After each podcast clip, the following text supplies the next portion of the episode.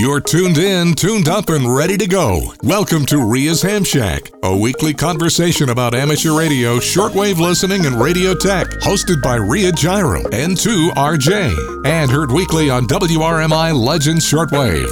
And now, here's your host, Ria. Well, hello, my friends, and welcome to another Ria's Ham Shack right here on WRMI Legends. Yes, and you can hear this show on WRMI Legends 5050 on your shortwave dial every Thursday at 9 p.m. Eastern, 8 p.m. Central Time. And uh, please uh, leave any comments for the show at ria at n2rj.com. That's Romeo India Alpha at n2rj.com.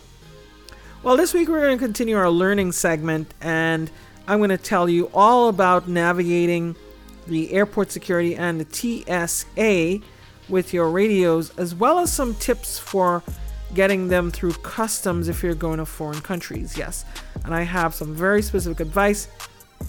Now, my former home country is Trinidad and Tobago, and customs has some very specific procedures they want you to follow. Of course, not every country is the same, but I'll use that as a learning example of how to navigate that. So, how are you doing? Um, it's been a pretty interesting week or two. Of course, we have that war in Ukraine still going on. We have um, the stuff that's going on in Israel. So, uh, if you have a moment, you know, say a prayer for everybody affected, and I hope that everybody sees peace and a lasting peace very soon. So that's what uh, that's what's happening. Uh, my friend Amir 4X6TT in Israel, unfortunately, he suffered a loss. So, um, in this whole conflict, so it does hit home. So, yes, we will get right into the learning, but first, we are going to take a break and we will come right back right here on Ria's Ham Shack. So, I am Ria, call sign N2RJ, and you might know me from such YouTube channels as Ria's Ham Shack on YouTube. You can go to youtube.com forward slash at N2RJ, and you can catch all the goodness, all the great videos, and some exclusives that you don't find on other YouTube channels. youtube.com forward slash at N2RJ, Ria's Ham Shack on YouTube, and sometimes I do the live with Ria live streams on Sundays and we do other great things. You can catch me on my travels, places I go, and things I see and do. Ria's Ham Shack on YouTube, youtube.com forward slash at N2RJ. YouTube.com forward slash at N2RJ. All right, let's get into it. Today's learning segment is all about travel with your ham radios. Remember, we started this last time, and now we're going on to it again. So, we talked last time about getting a license, and the license gives you the permission to operate. And of course, there are several ways to operate. You can operate at a friend station in your destination country or place um, if you're traveling within your country or within the United States, in case that's my country. Uh, you can operate from club stations. I know there are several club stations. Like if you come to visit the United States, you can go to the ARRL and I'm sure David Minster will be glad to have you operate there. Okay, that was a joke, but of course they, they will. Um, the station manager, Joe, in all seriousness, Joe Carcia, NJ1Q. He is um, he's a very very knowledgeable radio amateur, and he always accepts a lot of guests to the W1AW station, and you can operate there. I've operated there a couple times and it's always a good experience operating from Ham Radio Mecca, so to speak.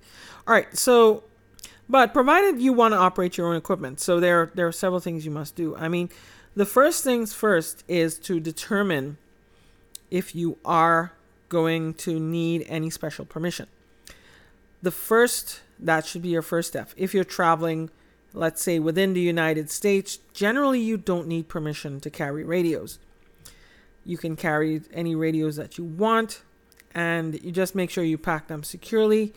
But there are rules that you have to obey when it comes to our friends at the TSA.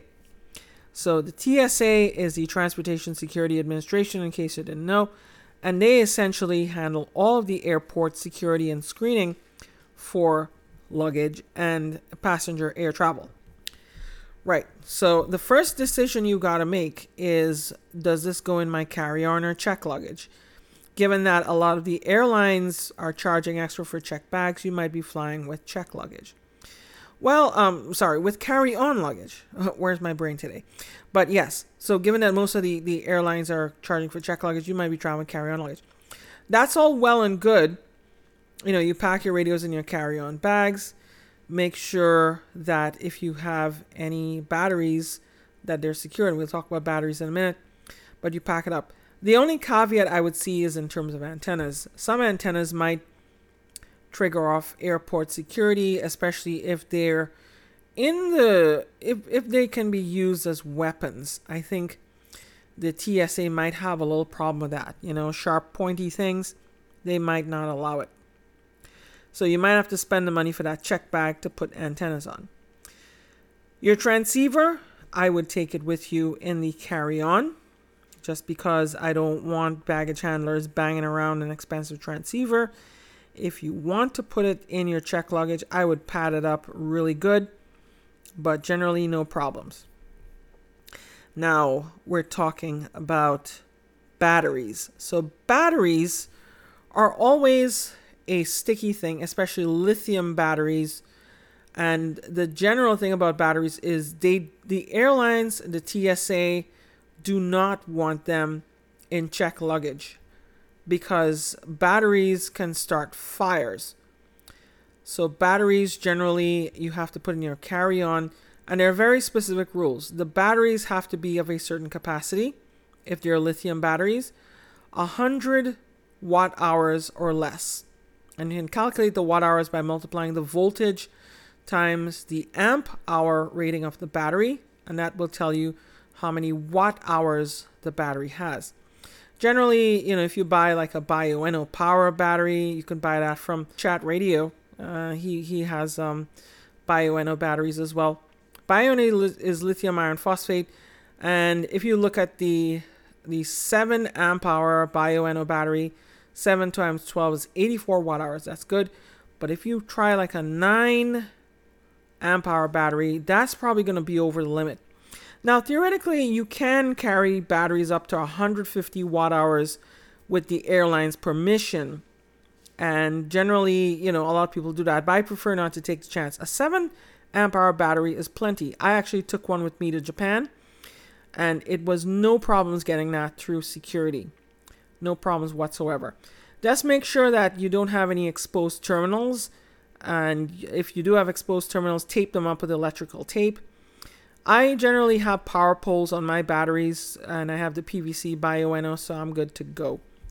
So that's that's pretty much the story with if you use an external 12 volt battery.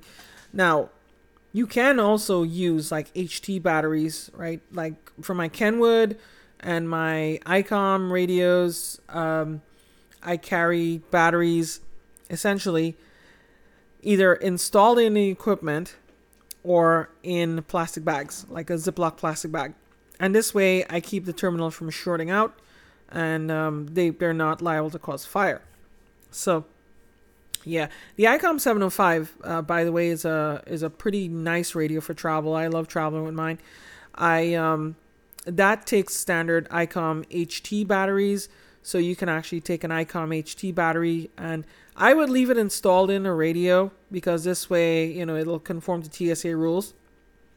But if you're carrying spares, you can carry it in a in a plastic Ziploc bag. Now, um, one thing about the 705 is that you do get only five watts if you're using that battery. Of course, to use uh, the full 10 watts, you need an external battery like a Bioenno. Okay. The TSA might take your radio out and they might swab it down. They've they've actually been doing that for a couple of mine. Uh, they're you know they're well within their rights to do that. So just be calm and you know um, be uh, uh, respectful. Your cables and wires should always be neatly bundled up. You, I generally like to use a method where I'm like doing one loop in and one loop out. This way, it can un- unravel easily. If you're carrying coax, you know, you might want to put in your check luggage. Although I had no problem putting that in my carry-on, it's really not a problem. All right, so that is that. Now, um, I did mention about getting permission. So, Within the United States, generally, you don't have to get permission. Outside the United States is a different story. I mean, they view radios very differently. Some countries, you need to have a license, period, in order to import a radio into the country. Otherwise, your radio is likely to get seized if you're lucky, or um, you could probably spend some time in jail. I wish I was kidding, but um, it depends on the country. Most most European countries, European countries are pretty good with it. I've traveled with radios to European countries. They never asked me to show any license or anything like that, and eh, just I just go in. You know, um, the United Kingdom they don't really take pay no mind to it. In Germany they paid no mind to it either. Uh, the Zoll they basically just you know um, they asked me, "Do you have anything to declare?" I'm like, "No, I'm below my allowance," and then I just walk right through. You know, I didn't carry a lot of expensive stuff. But um, yeah, so I have radios there. Now in Trinidad and Tobago, which is my old country, who boy, you're in for a shock. Because after we had radical Islamic terror in 1990 with the Jamaat al Muslimeen and um, their their friends from they were trained by um, Colonel um, Muhammad Gaddafi in Libya, and they took over parliament in 1990. I might have mentioned this before the they use CB radios, and the government has gotten really, really strict about radios coming into the country. So you're going to have to declare to customs, and then customs is going to take a bond, right? You're going to pay money equivalent to the value of the radio, and then when you leave, hopefully you get your money back. But that's not a guarantee. One other thing is that you probably need to contact the Telecommunications Authority of Trinidad and Tobago, TATT, and ask them for a type acceptance document. You know, it's not it's it never hurts to play safe. You take that and then you show that to the customs officer so they don't arbitrarily seize your radio. You know, and you have your license and everything. So that'll be good. I mean, to be honest, when you're traveling to that country, I would just travel with a Baofeng because, you know, the Baofengs are light and they're cheap. They're like 25 bucks. If I lose one, if it gets seized, no big deal. I have no radio for a trip, but I didn't just lose a thousand dollar ICOM um, radio. Okay, yeah. So that is that. Um, the other thing about traveling with radios generally is that you can't have them turned on in the aircraft, so they must be off due to FAA regulations, not even for receive, because some of the receivers have oscillators. Um, well, at least the older radios, some of them had oscillators that interfere with the avionics, so they kind of just um, ban that outright. So that's some other things. If you're traveling by road, I mean, you know, you're traveling over land that's fine too. I think that's the best way to travel with radios. You load up your car and then you drive. I've I've done that a few times, right? So all good there. Yeah, and um, that's that's kind of a, a nice thing to have. Now, one thing you should always do is um, if you can enlist if you're traveling to a foreign country, enlist the help of the local amateur radio society, and they will tell you, like for example, in Japan what um, the JARL, the Japan Amateur Radio League, not only helped me get a license, but they also helped me get my equipment in. Uh, Japanese customs really didn't have any problems. Uh, but my license, I had my license document listing my radios, and that was no problem. And I was able to operate in Japan. Always that. If you're going to Europe, of course, if you're American, you don't need any license other than your American license and a copy of the FCC's public notice, like I mentioned last week. Uh, you keep that with you, and that will allow you to operate. Okay? Of course, like I said, you can always operate with friends. Above all, have fun. Cruise lines are a major sticky. A lot of cruise lines don't allow the radios, so leave the radios at home when you're going on a cruise. They will probably just, you know, confiscate it or just not allow you to bring it on. I don't think they want to deal with ham radios because those those vessels are registered in foreign waters anyway. Right. So, did you know that if you're in the United States, you can have access to some called TSA PreCheck? I'm sure you've seen TSA PreCheck. TSA PreCheck, I've had global entry for a good few years now, and um, it's actually it's reminiscent of pre 9/11 travel. So, you would get on the airplane and then you would um, sorry, no, you'd get to the airport And then you don't have to take off your shoes. You don't have to take out your laptop. You could leave everything in your bag. Just pass through a security scanner. You walk through a medical, um, a medical, a metal detector, and not an invasive full body scanner. So you know you go in, and um, if you have anything, they just um, they'll they'll have no problems. Uh, they do check things because my daughter, and when we were coming back from uh, from Orlando, Florida, my daughter left a Pepsi, a bottle of Pepsi in her bag. And, um, well, that didn't go too well. TSA had to rescan the bag. They found it and she had to throw it away. But, you know. Yeah, speaking of things, I mean, obviously, you know, you're not going to be able to carry a dummy load through a dummy load with um, oil in it because that's liquid. They don't allow liquid on airplanes. And, um, but other ham radio gear should be fine. You know, a lot of hams tend to make a big deal out of ham radio gear going through the TSA and customs. And it's really no big deal at all, except as I said, if you're in foreign countries. Uh, and you know, it's it's a good it's a good thing. I always carry a ham radio at least so I can have backup communications because you never know, right? You never know. FRS radios from the US might not be good and GMRS because other countries have different bands.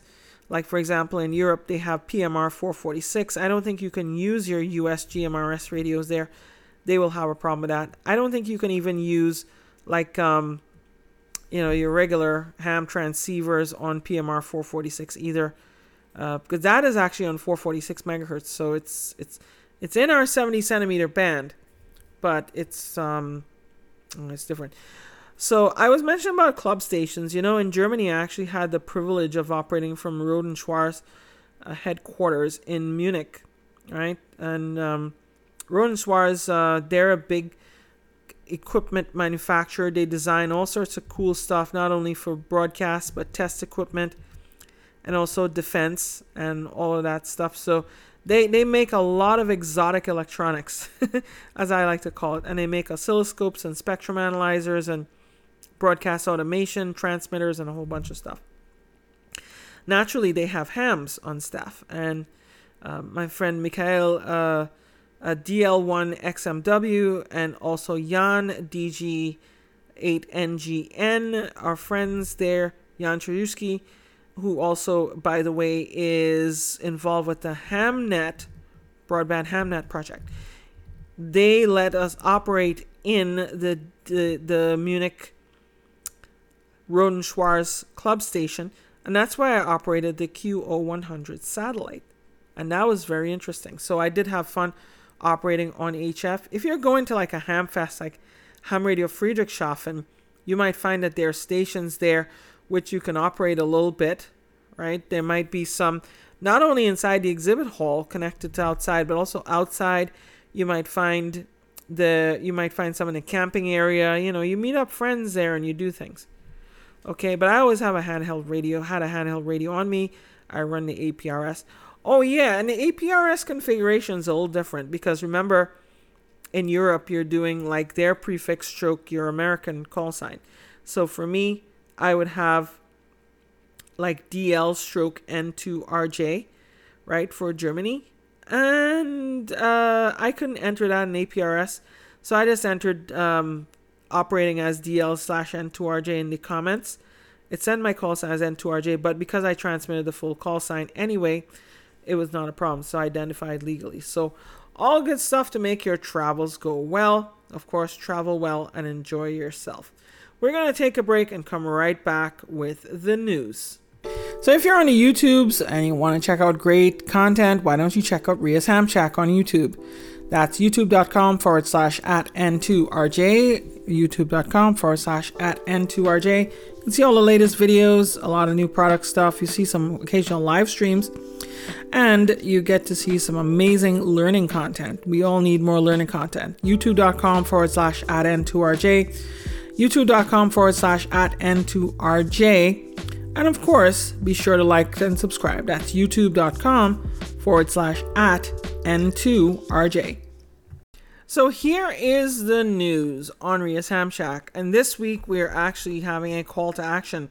So the FCC has finally published in the Federal Register the proposal to finalize the acts from the World Radio Communication Conference.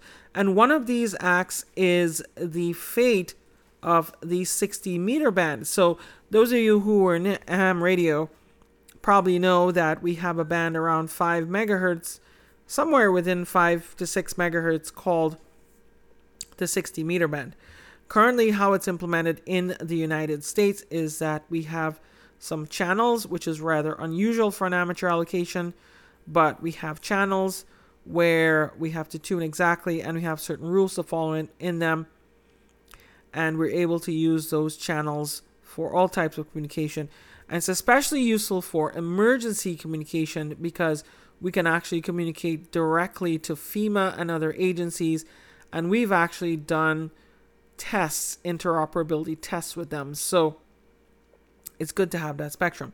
That that spectrum is 100 watts peak envelope power, um, but it's 100 watts at the antenna. So it's 100 watts effective radiated power, meaning take into account your antenna gain. So now we have this, and now the FCC is requesting comments on a proposal. What the FCC is proposing uh, is that, and the NTIA, the which is the government's FCC, they are proposing to delete the channels and replace them with a continuous allocation. Well, you might say, good, I want a continuous allocation. I want to tune across. I don't want to be channels like CB. You might be right, but there is a big catch. First of all, that 60 meter band is only 15 kilohertz wide, whereas we had five channels you know 2.4 kilohertz that's fine. And it's only 15 watts erp meaning 50 watts including 15 1 5 including your antenna gain. So that'll be disastrous. I mean we we wanted that band to support emergency communications when you have the 7 megahertz that's a 40 meter band and also the 3.5 megahertz band which is the 80 meter band, there was nothing in between, there was nothing to fill that propagation gap, and this also allows some interoperability. So, what you do is you go to, I'll give you the URL, fcc.gov forward slash ECFS, that's Echo Charlie Foxtrot Sierra, forward slash search, forward slash docket dash detail, forward slash 23 dash 120. So you're commenting on docket number 23 120, and then you can submit an express filing where you directly enter your comments. I want to. I'm going to be doing a video for this on Ria's Ham Shack YouTube channel, or you can um, do a a standard filing where you use like a standard Word document or a PDF, and you upload that. So your name and comments will be in the public record. So do that. Make your voice known. You know, don't be angry, but uh, explain rationally and logically why we need this spectrum and how we should resolve this. And I think that hopefully the FCC should give us, you know, the benefit of the doubt. We need your comments. Um, what you shouldn't do is just copy and paste something you saw on the internet. Uh, you should formulate your own comments. They want you to coming on. So you want them to keep the existing channels as is, in addition to have the 15 kilohertz subband, and you want that 15 kilohertz subband to have 100 watts because when you have 100 watts, that gives you so much more communication possibilities than 15 watts. The deadline, I believe, is the end of this month, the end of November. So you definitely want to get these in as soon as possible. Okay. So please do it and definitely do it. So that is an important item of news. It's a call to action to save our bands. The next big item of news, of course, is this weekend's HamSci Festival of Eclipse Ionospheric Science. So, this weekend on October 14th, we have the annular solar eclipse, which will give you not a full uh, totality blackout of the sun, it'll give you a ring of fire around the sun.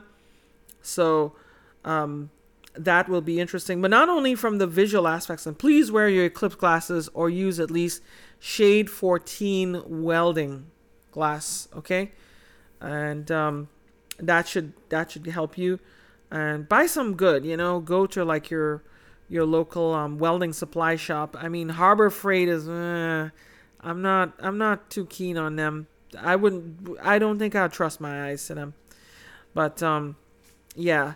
Um, or you can use different methods. You can have like a solar projector. But the, the the the thing that really is good for us is that this will give us some insight into how it affects radio wave propagation. And our absolute superstar of solar research is Dr. Nathaniel Frissell, W2NAF. He is a professor at the University of Scranton and he's leading this important research work. It is, of course, funded by a number of um, different places, including the National Science Foundation. NASA is a partner, and of course, ARDC, of which I am proud to serve as a director. So they are definitely funding and bringing this important research. So the uh, the they have the festival of the eclipse and ionospheric science will be happening on Saturday on the non-work bands. So essentially, you know, you have like anywhere from 6 to 160 meters, excluding 30, 17, and 12. Right? Um, try to use like a digital mode or even SSB. So you can use CW, FT4, FT8, single sideband, or other digital modes. Um, you also, if you're not transmitting, I mean, you can have like the the Gladstone Signal Spotting Challenge. So essentially, you're running like PSK Reporter to go and uh, gather data. Okay. Yeah. So they have a whole webpage at hamsci.org, hamsci.org. They have a number of cool ways to get involved. Um, if you had one of the great personal space weather stations, well, you can you can use that. But um, you know, um, actually, if you can get one and then have it on 24 7, 365. You can also record medium wave recordings like your local AM radio stations and uh, make IQ recordings using SDR. So, yeah, it's going to be a, a, real good event. Check them out at hamsci.org. Remember, this weekend is the annular eclipse, and that's like kind of a warm up for the big eclipse. The, the big eclipse is going to happen in 2024 April 8, 2024, there's going to be a spectacular full eclipse in um, North America. Of course, it was it's not going to be as grand as the Great American Eclipse, which happened in 2017, but this one is going to be great. It's going to be pretty great. Okay, yeah. So be sure to check that out, and um, you know, take part. I mean, in whatever way you can. You're contributing to science, right? And our understanding of the sun, and ultimately the universe. Now, for our listeners in the United Kingdom, in Great Britain, uh, we have the RSGB 2023 convention, which is happening on the 13th to 15th of October at Kents Hill Park Conference Center in Milton Keynes. So they have a full weekend of the very best amateur radio lectures from around the world. They have lecture streams, forums, special interests, and all this stuff. And good old fashioned amateur radio fellowship. But you can, if you're in England, you can actually get a day ticket at the door for thirty pounds uh, on the 14th and 25 pounds for the Sunday. If you're doing Saturday and Sunday, it's 40 pounds, so you get 15 pounds off. They have a, a pretty interesting program this year. So on Saturday, they have a number of lectures about um, so they have the opening they have by, uh, the keynote by colonel john duty life in the rf spectrum during the last 60 years.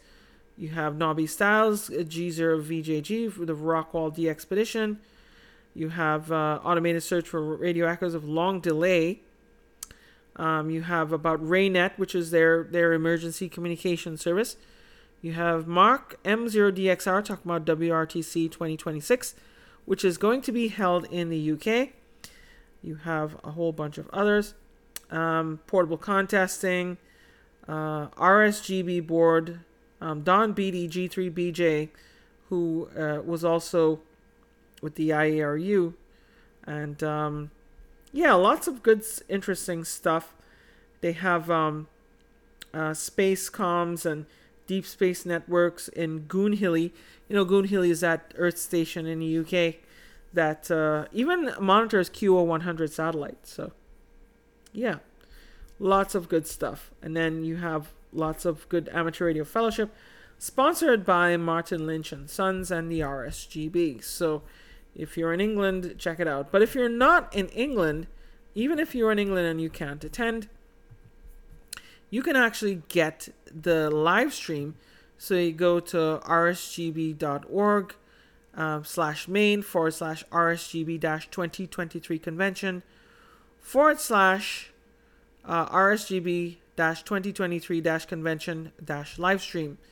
And um, yeah, you can you can uh, register to see it, but um, it's free, but you still need to register. Okay, so I'm gonna take a peek at some of it as well and report back. Now, here's a story from India where we have ham radio operators um, are traced 547 tourists. This one is from the Statesman. It says they play Messiah, but I don't know. So, essentially, more than 500 tourist scouts from Kolkata in India, Durgapur and Barakpur. Oh, that's a place in India? Okay. There's a place in Trinidad by that name, too. They're gone missing after the devastating glacial lake outburst. So there's a, a lake outburst and flash floods in North Sikkim. And they've been traced back by ham radio operators in Bengal. And uh, they have uh, relatives of tourist families. Uh, six people from Durgapur's uh, Birinji remained clueless. Okay. And then you have the district administration sought out the assistance of the state interagency group and ham radio operators of the West Bengal Radio Club also were accommodated. And then um, Ambarish Nag Biswas, the secretary of the WB West Bengal Radio Club, said the Maroon Durgapur families were traced back in Lachen by our licensed operator Soma Ghosh this morning. The families couldn't contact either their kin or civil administration, and their batteries of their cell phones are often exhausted. Well, there's a big surprise. The battery runs out. What's your cell phone going to do, right? And they identify 547 tourists from different parts of the country. And they've uploaded their signatures for their true identification and to facilitate their kin in the planes. Um, okay. Huh. And they're going to airlift them. I guess they already airlifted them. Yeah, they also rescued 12 member group of tourists from Gujarat and 150 member group of scouts in Sikkim. Okay, that's good. Amateur radio doing good, which is always a great thing. Always, you always hear the the saying that amateur radio saves lives. I guess in India, it you know it more than anything it happens. You know, India is um is becoming a very technologically advanced country, but there are vast areas of India that are not, and then they have wireless service, but sometimes it doesn't work. So, you know, you kind of need that backup with ham radio. And finally, I'd like to give uh, another call to action. So, if you're interested in serving with ARDC, the Amateur Radio Digital Communications, we have several opportunities to do so. They're um, they're accepting applications for serving on the com- the committees, and you can apply until 31st of October, 2023. There are several committees. There are there is the Grants Advisory Committee, the GAC they call it, and um, that uh, evaluates all the grants, which I guess right now is the most public activity of ARDC. There is also the Technical Advisory Committee, which deals with the 44net activities, which is very much a part of ARDC's. There's a Conduct Review Committee, which uh, deals with the Code of Conduct incident reports. And then there's a new one called the Grants Evaluation Team, which evaluates and analyzes grant reports. So you have here, if you look at ardc.net forward slash ardc dash committee dash recruitment dash 2024, you will see a number of uh, these um, openings, and these are volunteer positions on the the committees, and then you have some um, some uh, testimonials. Like you have Adam Lewis, KC7 GDY, who is a TAC member, Technical Advisory Committee. He says, It's been an absolute joy to engage in meaningful discussions and contribute to the vision and future plans of ARDC with the aim of enhancing the amateur radio uh, radio community's experience. And then you have Dwayne Hendricks, W8 WA8DZP. He basically says that has um, he entered amateur radio at the age of 12. He considered it a hobby and was amazed at the many things he could accomplish with radios and the people who use them. After three years on the GAC, my view of that hobby has dramatically changed.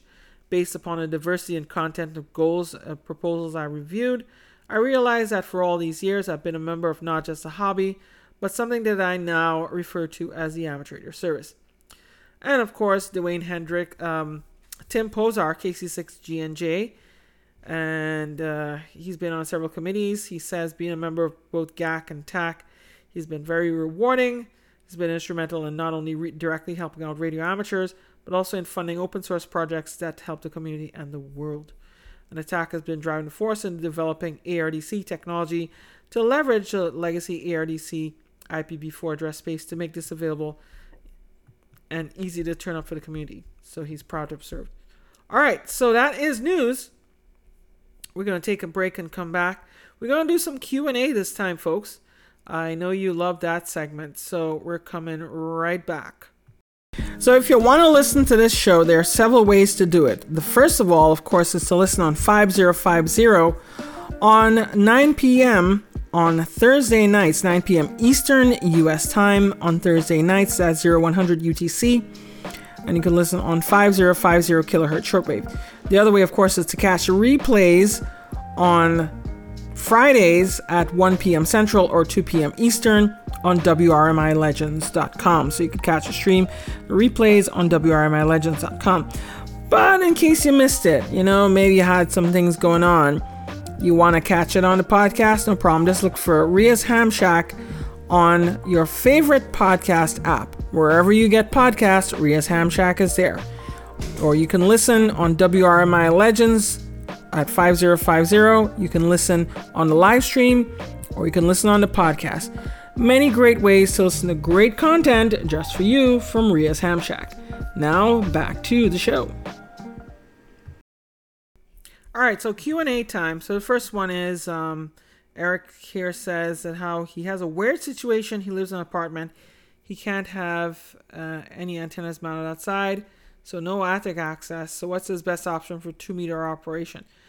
So uh, there are a few things. I mean, glass mount. He's he proposed a glass mount. Glass mount antennas work if you have a single pane of glass. Unfortunately, for a lot of uh, windows and homes they're double paned uh, they you know they have two panes of glass and then they have like a inert gas in between them so that's going to be a non-starter i would recommend getting a whip probably mounted on the side of the um of the roof you know you could you could do like a little lip that basically sits in the window and you have a window mount or you can do some with suction cups on the outside of the window if you can you might have to also remove an insect screen some landlords get mad at that too. Uh, if you have a balcony, yeah, you can definitely do that. Uh, you can definitely do that. But um, those are some options. You can also have an antenna indoors. Indoors is good. If you have a vehicle parked, uh, but that doesn't help you if you live in. Uh, if they're not on a, if you're, you know, you're on the first. Well, if you're on the first floor, let's see. If you're on the ground floor, and you have a vehicle outside, you can mount an antenna on your vehicle and then run a wire. Um, but if you're higher up, then you're out of luck. So a mag mount kind of works, but you need something on top of ferromagnetic material. So probably gonna cookie sheet maybe, yeah, but um, you probably need something a little bigger. You know, a lot of different um, things you can try a lot of different things. There are a lot of uh, spaces for antennas. Unfortunately, apartments tend to be rough, which is why I don't live in one anymore. You know. So you know it's um, it's really uh, something you need to to look out for. All right. Uh, next question from Scotty says, "What's the best Tiny SA under a hundred dollars available on Amazon?" So um, anything under a hundred dollars for a Tiny SA, you're likely to get junk, junk, and more junk. Uh, basically, just you know, essentially, folks, you're getting like the the the, the people who the bottom feeders. I hate to call them that, but you have people who will just make junk and it wouldn't be properly calibrated. The best place to get them, no joke, okay? And they're they're a sponsor of WRMI Legends, so you'll be doing good as well. R and L Electronics. So you go to R A N D L R and L dot com, and you can get the um, Tiny SA from there. All right, so that's that's generally the best place to get them. R&L Electronics, you know, and they they won't steer you wrong. All right, um, next one, and this is right up my alley. Paul says, has anyone put a radio in a 2018 Kia Niro with a gas hybrid? Um, and uh, he has a FTM 400 DXR. He's never done install on a hybrid. So a lot of these hybrid and um, definitely hybrids will have a 12 volt battery because they still have a a, um, a gas engine. And, and to be quite honest, even my Tesla Model Y has a quote unquote 12 volt subsystem. But I did something a little different in mine, which I'm going to document in a YouTube video. I use an MPPT controller, a solar controller, to step down to 15.5 volts from the Tesla electrical system into something the radio would like. So yeah, it's uh, it, it will have a 12 volt system. You open the, the, the hood or the bonnet, and you will find that you will have a um, you will have a, access to the 12 volt battery. Now you can use the accessory socket, and what I like to do with the accessory socket in in cars is I like to use it to power a battery charger, and you use a battery charger to charge an external house battery. So a house battery is essentially a battery that's dedicated to your radios. The term house comes from the RV world where you have a battery bank used to power the quote unquote house in an RV. Yeah, so that's what you want to um that's what you want to do. Right? So lots of lots of good things to do with a mobile ham radio. You know, I do. Uh, maybe I'll do a whole learning segment on mobile ham radio sometime. What do you think about that? All right. So here we have um, Kara says she passed the technician exam and received a call sign, looking for recommendations, advice for a mobile radio that won't break the bank. Looking for an ICOM 2730, Yaesu, Yaesu FTM 200DR. Okay, so uh, you can um, ICOM makes a, a bunch of different radios. Um, you definitely so the first consideration I think is determining if you want to do digital, and then digital might add to the cost unless for some reason it's Yaesu, in which case Yaesu sells the dig- they sell cheap digital radios.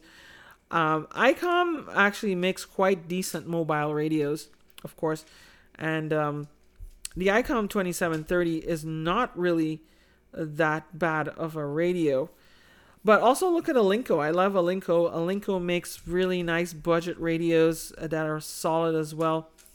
Yaesu, the FTM 200 is a good one, and um, but um, you need one, you know, that's um, a good uh, a twin band radio. So one of the best radios I like and that I have is the Yaesu FT 8900.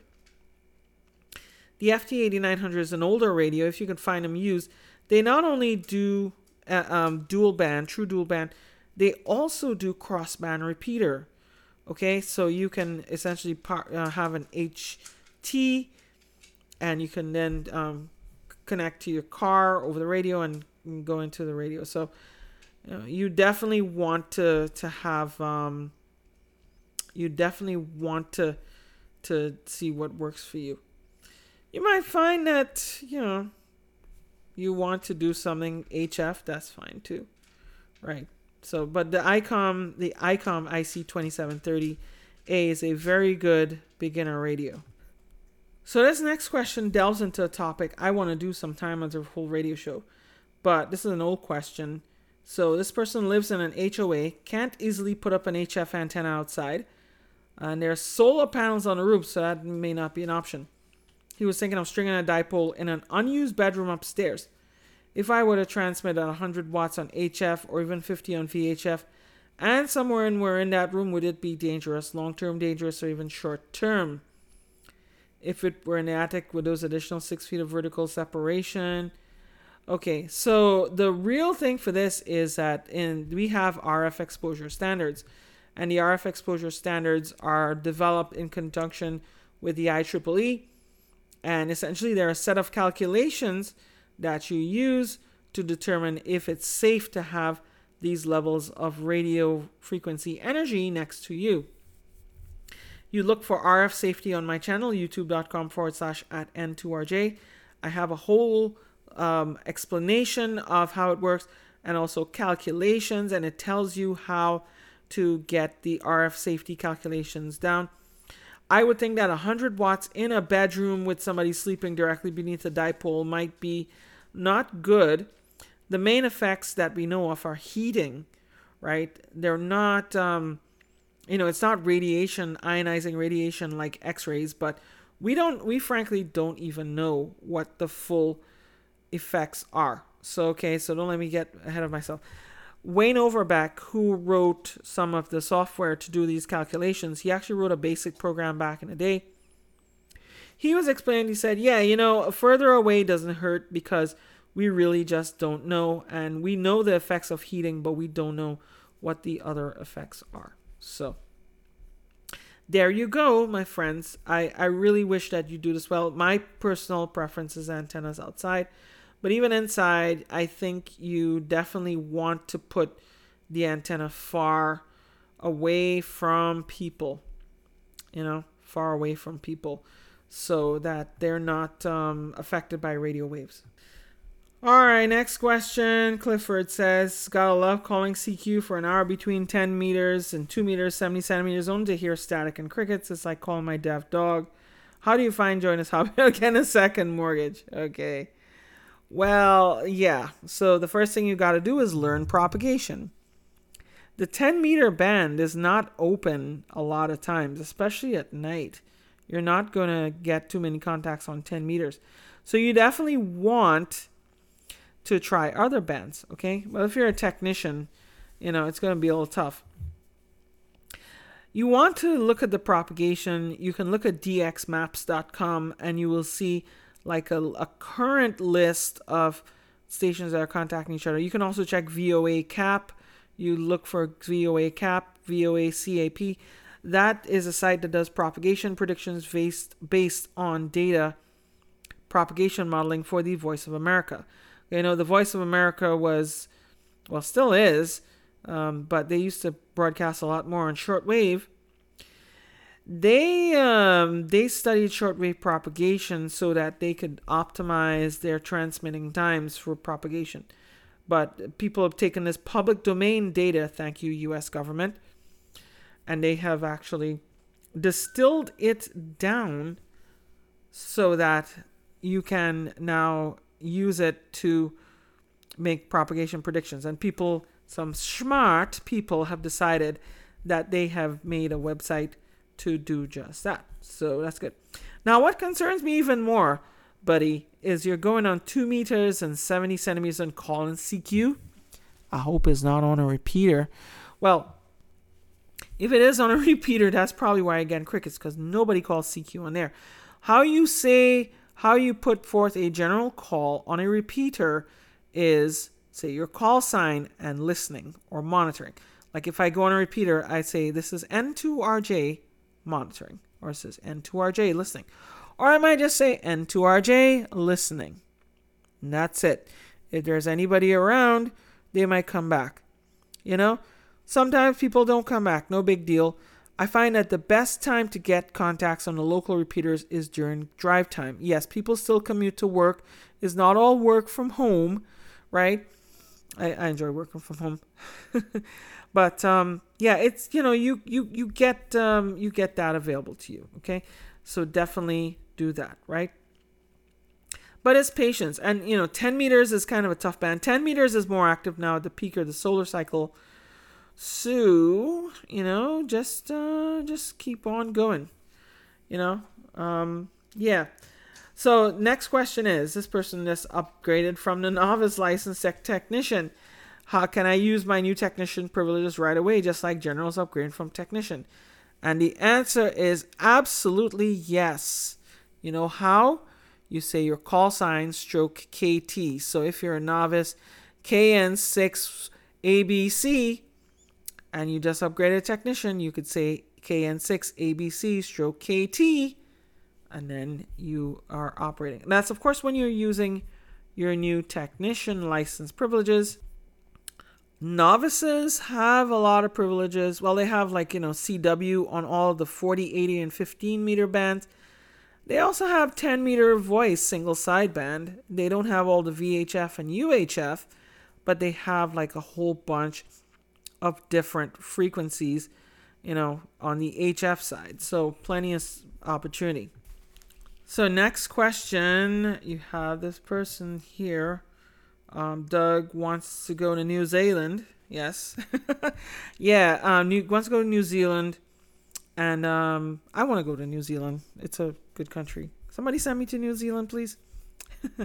but um, yeah, you go to New Zealand, and you want you're an extra class. That's good, radio amateur, and you want to um, to operate. And how do you identify?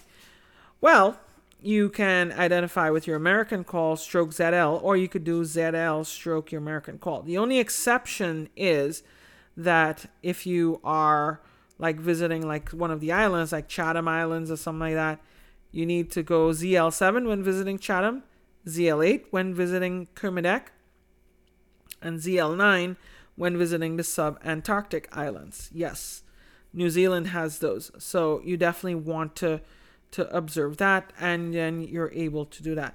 Um, if you're visiting short term, I believe less than 90 days, you don't need to make any application. Just bring a copy of your license, keep it with you, and you keep a copy of the New Zealand licensing conditions, which is available from the New Zealand um, nzart.org.nz, New Zealand Association of Radio Transmitters Incorporated you download and you read the current uh, information and you go through it and you get the information right? If you're visiting over 90 days you need to obtain a new zealand license so you can go and take their test and obtain their license. But for short visits it should not really be a problem. You know it's just like visiting europe right? When you go to europe all you bring is a copy of your license and the fcc public notice and that's all you need. Like when i went to germany well, that's what I did.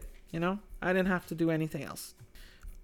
All right, this one is from the UK, and basically, this person says, Mark says, he drives with a group of friends on car rallies in both in the UK and Europe. He used a Baofeng UV5R or UV9R connected with a PTT system and headphones to communicate. However, he used the standard aerials, antennas for you Yanks, on these, and connection with a decent range can often be poor. Can anybody suggest mobile aerial to improve the antenna performance? So he wants a better antenna. Well, um, you can get a mag mount. I mean, uh, I like like the Nagoya mag mounts. They sell them on Amazon.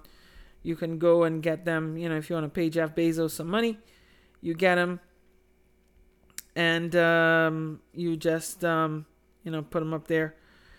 Um, but uh, he said he's operating PMR. Well, I don't know. They're their rules I, I would I suspect it would be illegal. But anyway, I'm not here to judge the laws. You any obeying of the laws is between you and the authorities. I'm telling you how to do um, antenna. So you can use U.S. made um, U.S. market 70 centimeter band antennas because they they're um, the band goes to 446 megahertz. So uh, yeah, it's um really really interesting. Okay. All right. Um. So, uh, you know, it a lot of things have been going on in the world, and I will tell you that um, pray for peace. I mean, you know, there's there's a lot of things going on, and I hope that you know between Ukraine and Israel and all the other stuff going on, I hope that we don't suffer rough times. You know, I've had some personal stuff going on as well too. Some people who follow me on social media know what's going on, but you know, I'm hoping that um, things could weather the storm. I have faith in God, and um, you know, I have faith in myself too, which is important too. You know, because God helps those who help themselves. Right. So um, coming up, we have a lot of uh, good things going on. I know Christmas and the holidays are coming up, and you know you're getting that new ham radio under the tree, um, or maybe a Hanukkah gift. You know, if you're if you're Jewish and you celebrate Hanukkah, so um, that's uh, that's always good. And as we progress into holidays, you know, try to stay safe, right? Use only approved extension cords you know, UL or ETL listing is best, and having them, um, the frayed ones, just toss them in the garbage. Really, you're not going to do anybody in favors by using a frayed extension cord. Try not to overload your Christmas lights and your radios. Do that RF safety exposure um, evaluation that I talked about. You know, make sure you're not irradiating people.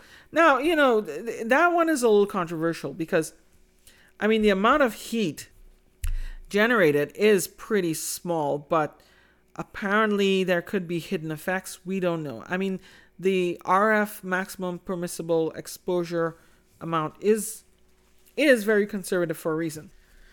So you know, we want to to be safe, but the regulations also permit what you call field strength measurements where you actually go and measure the field strength I have a feeling a lot of hams don't have the capabilities to do that accurately. You're going to need a calibrated field strength meter and possibly trace back to NIST. So, uh, you know, there's there's a lot of stuff. You know, with iPhones and such and other wireless phones like Androids, they actually do what you call SAR testing. They have like a robot that goes and probes around the device to see how much RF it's emitting. They run a special software on the device and then they start transmitting. So they see how much signal it puts out. One of the actual one of the iPhones actually was discovered to have exceeded European limits. Um, that was the iPhone 12, and they kind of had some problems with that. But I don't know what happened with that. I think uh, they're still investigating. Okay, but yeah, so stuff like that happens. I have a I have an well, I have last year's iPhone now, the iPhone 14 Pro Max. And to me it seems to be good. I I try I don't really make a lot of phone calls, okay? When I'm making phone calls, I use my AirPods, so I don't have the full blast of cellular radiation against my brain, but I might have just a little bit from the Bluetooth in my AirPods. Yeah, they're good stuff.